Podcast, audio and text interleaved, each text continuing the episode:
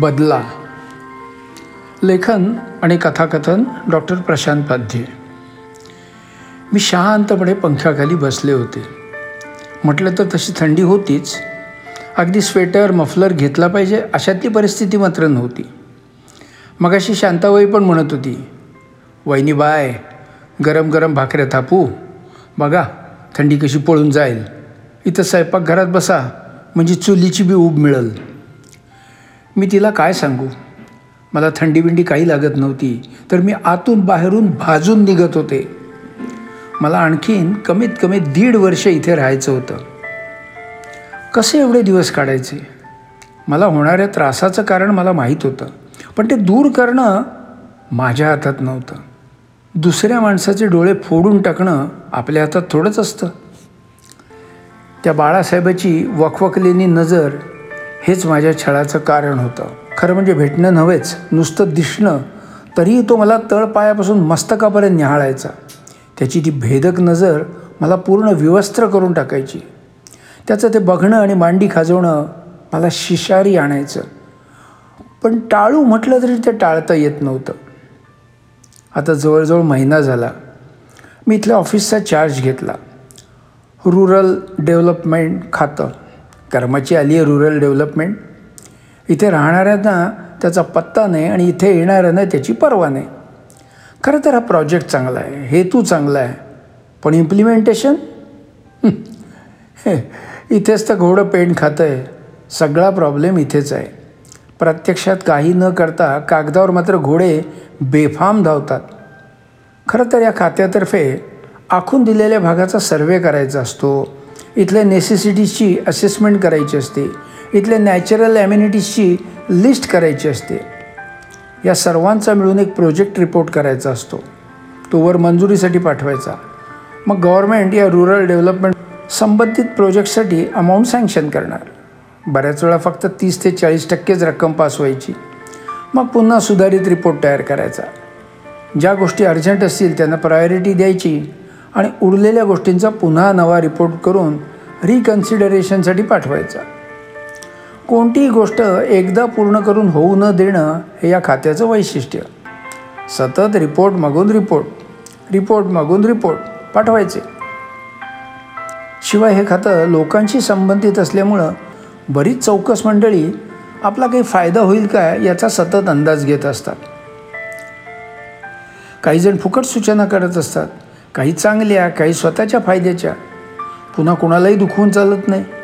कुणाचे हात कुठपर्यंत पोचलेले असतील ते सांगता येत नाही. कधीकधी काही गोष्टी अंगाशी येण्याची शक्यता असते.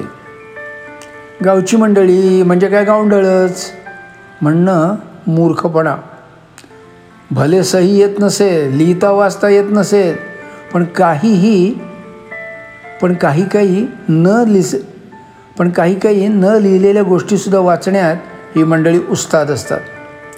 चेहऱ्याचे चेहऱ्यावर साळसूत भाव आणून असे काही प्रश्न विचारतील की भल्या भल्यांची पण बंबेरी उडेल. मात्र काही माणसं खरोखरच तापदायक असतात. त्यांना नाही म्हणणं हाकलून देणं म्हणजे आपणच आपल्या पायावर धोंडा मारून घेण्यासारखं आहे. हे माझं तिसरं पोस्टिंग होतं. म्हणजे तशी मी काही नौखी नव्हते. आत्तापर्यंत सर्व सांभाळून केलं होतं. वरच्यांची मर्जी आणि खालच्यांची दादागिरी. तारेवरची कसरत व्यवस्थित पार पाडली होती. आई नेहमी म्हणायची पोरीनी चूल आणि मूल सांभाळावं तेच त्यांचं जीवन. पण माझे वडील ते मात्र वेगळ्या मताचे होते. मी एकुलती एक. आईचं म्हणणं होतं मॅट्रिक झालीस खूप झालं. लिहिता वाजता आलं की आणखीन काय करायचं आहे बरं रूपानं तर देखणी आहेस.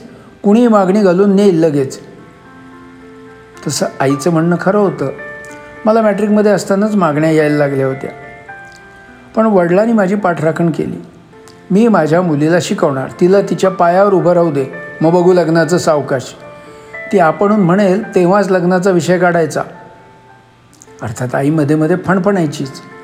हिच्या बरोबरीची ती तीही लग्न होऊन गेली. हिला मुलगा झाला. तिची मुलगी एक वर्षाची झाली. वगैरे वगैरे सतत ऐकवायची. पण बाबा ऐकून न ऐकल्यासारखं करायचे आणि मला पण लग्नाची घाई नव्हती. मी एन्व्हायरमेंट सायन्समध्ये ग्रॅज्युएशन केलं होतं. नंतर पब्लिक सर्व्हिस कमिशनची परीक्षा पण दिली.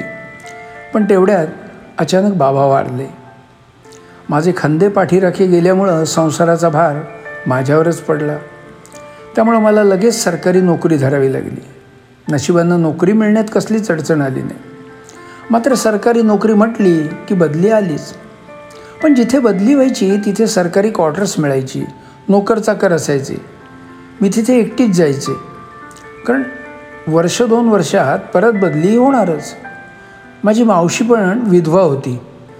त्या दोघींची मी एकत्र सोय करून दिली होती. मध्ये मध्ये आई लग्नाची आठवण करून द्यायचीच. आता तुझा सव्वीसावा वाढदिवस जवळ आला वय वाढत चाललं आहे अमुक नि तमुक शेवटी काय तर लग्न कर आणि मोकळी हो. मोकळी कसली? अडकून पड. मी हो हो करायचे आणि वेळ टाळायचे. पण कधी कधी काळजी वाटायची एकटेपणाची भीती पण वाटायची. हल्लीचीच गोष्ट आहे. एक माणूस उगाच फालतू बोलत बसला होता. माझं लग्न झालं आहे की नाही वगैरे चौकशा करत होता. शेवटी मीच त्याला म्हटलं बाबा रे लग्नानंतर नावामागे सौ लावतात. तसं माझ्या नावामागे कुठे दिसतं आहे का तुला? बोर्डावर तसं काही लिहिलं आहे काय? नाही ना? अहो रागवता कशा पायी? त्याचं काय आहे कंदी कंदी लग्न होऊन चार पोरं बी होत्यात. पण ह्यो सरकारी कारभार असा हाय की कुमारी लिहिलेलं बदलायला कोणाला बी टाईम नसतो. मी आई नोंद केला. रागावू नका बघा. तो गेला पण त्याच्या म्हणण्यात तथ्य होतं. म्हटलं जाऊ दे. मी विसरूनही गेले. संध्याकाळी भाजी आणायला गेले तर तो सकाळचा माणूस दुसऱ्या एका तरुण माणसाबरोबर बोलत असताना दिसला. अर्थात दिसला म्हणून काही वाटलं नाही पण तो त्या माणसाला खुणेनं माझ्याबद्दल काहीतरी सांगत होता आणि हे मला माझ्या डोळ्याच्या कोपऱ्यातून दिसलं. नंतर मी किराणा मालाच्या दुकानात गेले तर तेव्हाही जोडगोळी दिसली. एकदा वाटलं आपला पाठलाग तर करत नाही आहेत ना. पण मी तो विचार नंतर डोक्यातून काढून टाकला आणि तडक घरी आले. सकाळी ऑफिसमध्ये माझ्या आधी तो तरुण येऊन बसलेला होता. मला पाहताच उठला आणि माझ्या मागोमाग केविनमध्ये आला. त्यानं आपण सुरुवात केली. मी बाळासाहेब इथल्या सरपंचांचा सुपुत्र. मला कळलं की आपण इथे रुरल डेव्हलपमेंट ऑफिसर म्हणून आलात. माझ्याकडे काही योजना होत्या म्हटलं तुमच्या कानावर घालू तुमची भेट घेऊ. हे बोलताना त्याची नजर मला सोलत होती. सहस्त्र भूकं पाडत होती. मी ती व्याट टाळण्यासाठी सांगितलं हे बघा बाजूच्या खोलीत माझे असिस्टंट बसले त्यांना काय ते सांगा ते बघतील सर्व. नाही म्हटलं तुमच्याच कानावर घालूया म्हणजे कसं काम जरा झटकन होईल. हे बघा सरकारी कामाचे काही नियम असतात. तुम्ही असिस्टंटना भेटा त्यांना काय ते सांगा. योग्य असेल ते माझ्यापर्यंत येईल. ठीक आहे? तरीही तो माणूस तिथेच वेळ काढत बसला. मी समोरच्या फायलीत डोकं खूप असलं. मला मान खाली असूनही त्याची नजर आणि अस्तित्व जाणवत होतं. शेवटी तो उठला. बरं निघतो बाई. खरं म्हणजे तुम्ही एवढ्या तरुणात की तुम्हाला बाई म्हणणं तसं जड जात आहे ठीक आहे. ओळख ठेवा. मी नंतर परत येईनच. मी नुसतं हं म्हटलं. आणि मनातल्या मनात सुटकेचा सुस्कारा टाकला. काही दिवसापूर्वी साडी घ्यायला म्हणून एका दुकानात गेले होते. तरी स्वारी तिथे मालकाबरोबर बोलत बसलेली. मला पाहताच आली काय म्हणता? साडी घ्यायला आला तट्ट. छान छान छान. ये अडम्या बाईनं चांगल्या साड्या दाखवा. नवा स्टॉक काढ बघू. त्यांच्या गोऱ्या रंगाला खुलायला पाहिजे. काय? मालक आपल्याच पाहुण्या येतात किंमत रिजनेबल लावा नाही तर लावा लावाच्या सव्वा. बाई तुम्ही साडी पसंत करा. किमतीचं लेवल बघू नका. आम्ही आहोत ना. आम्ही आहोत इथे. काय? मी अशी वैतागले होते. पण तसं फणकारून चालणारं नव्हतं. म्हटलं याची चांगली खोड मोडूया. मी त्या नोकराला नऊवारी साड्या काढायला सांगितल्या. म्हटलं आईसाठी पाहिजेत. त्या बाळासाहेबांनी ते ऐकलं. त्याचा तो पडलेला चेहरा माझ्या डोळ्याच्या कोपऱ्यातून मला दिसत होता. मी मनोमन खुश झाले. त्यानंतर तो बाळासाहेब परत लुडबुड करायला काही आला नाही. गप्प त्या दुकानाच्या मालकाशी गप्पा मारत बसला होता. मी एक साडी पसंत केली साडीचे पैसे दिले आणि साडीचं पार्सल घेऊन घरी गेले. सकाळी पाहते तर त्यात एक पाचवारी साडी चुकून आलेली. संध्याकाळी परत त्या दुकानात गेले आणि ती साडी परत करत त्या दुकानदाराला सांगितलं अहो तुमच्या नोकरानं चुकून माझ्या पिशवी ती साडी घातली होती. नाही बाई साहेब चुकून नाही. बाळासाहेबांनी तुमच्यासाठी प्रेझेंट म्हणून दिली आहे ती. आता इथे तमाशा नको म्हणून मी ती साडी गपचूप पिशवीत टाकली आणि घरी आले. म्हटलं या बाळासाहेबाची कायमची खोड मोडायची. दुसऱ्या दिवशी संध्याकाळी मोलकर्णीला घेऊन भाजी आणायला गेले. मला अंदाज होता की हा बाळासाहेब नक्की तिथे गिरट्या घालत असणार. आणि तो होताच. मला पाहताच त्याचा चेहरा खुलण्याऐवजी खरकन उतरला. माझी मोलकरीण ती चुकून आलेली पाचवारी सिल्कची साडी नेसलेली होती. पण माझे समाधान फार काळ टिकलं नाही. सकाळी बाळासाहेब माझ्या मागोमागच केबिनमध्ये आला. बाई व्हेरी सॉरी हां. मी तुम्हाला तसली साडी द्यायला नको होती. माझं चुकलंच. तुमचा अपमान झाला. त्याची परतफेड म्हणून ही त्यापेक्षाही भारी साडी आणली आहे. तुमच्या मूळच्या गोऱ्या रंगाला आणि नाजूक बांध्याला खुलून दिसेल. मी काही बोलणार तोपर्यंत निघून गेलाही तो पिऊनला बोलावून म्हटलं आत्ताचा तो माणूस दिसतो काय बघ रे जरा. तो ही साडी विसरून गेलाय. नाही मॅडम. तो माणूस विसरून नाही गेला. त्यानं तुम्हासनीच दिली आहे. तुमच्यावर लई खुश आहे. शेवटी मी गप्प बसले. प्रश्न पडला या साडीचं करायचं काय? ठरवून टाकलं आपण इथे आहोत तोपर्यंत इथल्याच ऑफिसच्या कपाटात ठेवायची. मी गेल्यावर जो कोणी येईल तो घेईल बघून काय करायचं ते. मी अपमानित झाले होते. आतून पेटून उठले होते. पण काही करता येत नव्हतं. शेवटी तो सरपंचाचा मुलगा मला इथे टिकायचं तर त्याच्याशी जुळवून घेणं भाग होतं. नेमकं तेच माझ्या रक्तात नव्हतं. याला याची जागा दाखवायला हवी. पण कशी? काय करावं? विचार करून डोकं फुटायची वेळ आली. सरपंचाचा मुलगा म्हटल्यावर सर्व उपाय खुंटत होते. मोलकर्णीला जेवताना सरपंचाबद्दल विचारलं तो कसा आहे? त्याचे आणि त्याच्या मुलाचे संबंध कसे आहेत? वगैरे. कळलं की शेवटी तो सरपंच म्हणजे बाळासाहेबांचाच बाप आहे. त्याचं वागणं पण तसंच. किंबहुना एक पायरी पुढेच. सरपंचाचा मुलगा. बस एक अचानक आयडिया सुचली. म्हटलं बघूया. बघूया तरी काय होतं ते.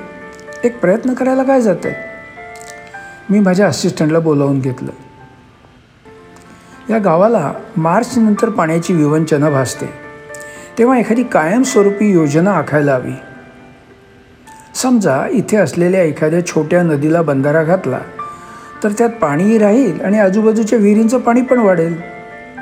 मॅडम तुमचं म्हणणं अगदी बरोबर आहे. पण त्याला पाटबंधारे खात्याची परवानगी लागेल. सगळा प्रोजेक्ट रिपोर्ट तयार करायला लागेल. मंजुरी मिळवण्यातही बऱ्याच अडचणी येतील. शिवाय गावकऱ्यांचा विरोधही होईल.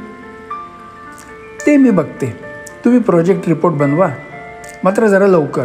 आणि हो या गावच्या सरपंचांना मी संध्याकाळी क्वार्टर्सवर चहाला बोलावलं म्हणून निरोप द्या. असिस्टंट हो म्हणून गेले पण जरा गोंधळलेले दिसले. संध्याकाळी मी मुद्दामूनच उशिरा आले. वरांड्यात सरपंच त्यांचे चमचे आलेले होते. अरे देशमुख साहेब तुम्ही कधी आलात? थांबावं लागलं काय? सॉरी हां. काय झालं? एक काम जरा जास्तच चालवलं या ना या या आत या. मैनाबाई देशमुख साहेब आलेत. जरा चहा पोहे बनव पटकन. नाही मॅडम क- कशाला आत्ता आहे नुसता चहा चालेल. वा वा.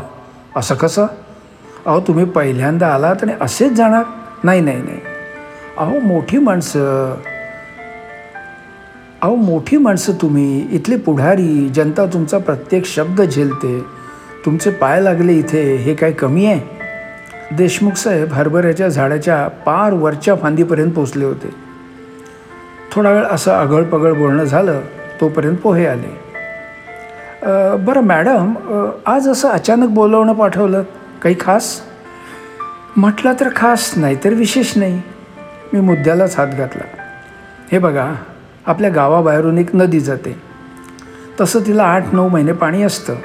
मार्चनंतर मात्र पाणी आटतं आणि त्याचबरोबर गावातही पाण्याच्या जिकरीचा प्रश्न उभा होतो. मला वाटतं जर आपण या नदीवर वरच्या भागात डोंगराच्या पायथ्यापासून एखादा बंधारा बांधला तर गावच्या पाण्याचा प्रश्न सुटेल. मॅडम तुमचं म्हणणं बरोबर आहे. पण काय आहे त्यात थोड्या अडचणी आहेत. ज्या भागात तुम्ही बंधारा बांधायचा म्हणता तिथे आमची स्वतःची थोडी जमीन आहे. तसंच इतरही काही लोकांची जमीन आहे ती सर्व पाण्याखाली जाणार नुकसान होणार. नाही म्हणजे तुमची योजना चांगली आहे पण त्यात थोड्या अडचणी येणारच. सरपंच आपली जमीन सोडायला तयार नव्हते. त्यामुळे त्यांना जरा मधाचं बोट लावणं आवश्यक होतं.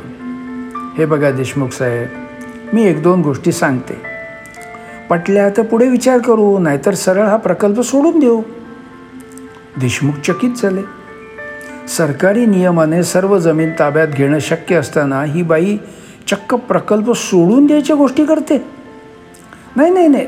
अहो माझ्या म्हणण्याचा तसा अर्थ नव्हता. बरं तुम्ही सांगा तरी. हे बघा सरपंच. तुमचं नुकसान करून हा प्रकल्प राबवण्यात मला स्वारस्य नाही. आणि जे काय करू त्यात तुमचाच जास्त फायदा होईल. देशमुखांनी फायदा शब्द ऐकल्यावर कांटा उकारले आता डिसेंबरमध्ये तुमच्या गावच्या निवडणूक आहेत. त्यावेळी तुम्हाला सरपंच राहायचंच आहे. आणि आत्ता जर तुम्ही सर्वत्र पुढे पुढे दिसला नाही तर विरोधक बाजी मारणार. हां आता जर तुम्ही जमीन दिलीत हा प्रकल्प तुम्हीच सुचवलात आणि गावाची भलाई करण्याची तुमची कळकळीची इच्छा आहे असं दाखवलं तर आत्ताच काय? हो पुढची दहा इलेक्शनं तुम्ही जिंकाल. पिढी जात सरपंचपद तुमच्याकडे राहील. शिवाय जमीन म्हणाल तर तीही फुकट देऊ नका. बिलकुल नाही फुकट. बिलकुल फुकट नाही. आपण सरकारकडून मोबदला मागू. मी तसा तुमच्या बाजूने रिपोर्ट पाठवीन खात्याकडे. देशमुखांना असं काही शक्य असेल याची कल्पनाच नव्हती. निवडणुकीची गोळी मात्र परफेक्ट लागली. पण अजून माझं काम झालं नव्हतं.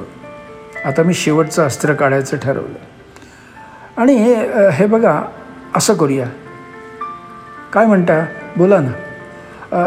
तुमचे बाळासाहेब सिव्हिल इंजिनियर आहेत. त्यांना थोडं पाटबंधारेविषयक ट्रेनिंग घेऊ दे. म्हणजे त्यांचीच या कामावर नेमणूक करता येईल? आता घरचाच माणूस या कामात असल्यावर तुमचे काय काय फायदे होतील हे काय मी तुम्हाला वेगळं सांगायला हवं का? तसंच महत्त्वाची गोष्ट म्हणजे या प्रकल्पाची जी कमिटी बनेल त्याचं अध्यक्षपद मी तुम्हालाच देणार आहे. सगळे बाण वर्मी लागल्याचं दिसत होतं. देशमुख चहा घेऊन दहा वेळा आभार मानून निघाले. मनातल्या मनात मीच त्यांचे शंभर वेळा आभार मानले होते. कारण माझा बदला फिक्स झाला होता. आणि दीड वर्षांनी मी इथून जाणार होते तोपर्यंत ही मागची बॅग निघून जाणार होती. बस आणखीन काय पाहिजे होतं?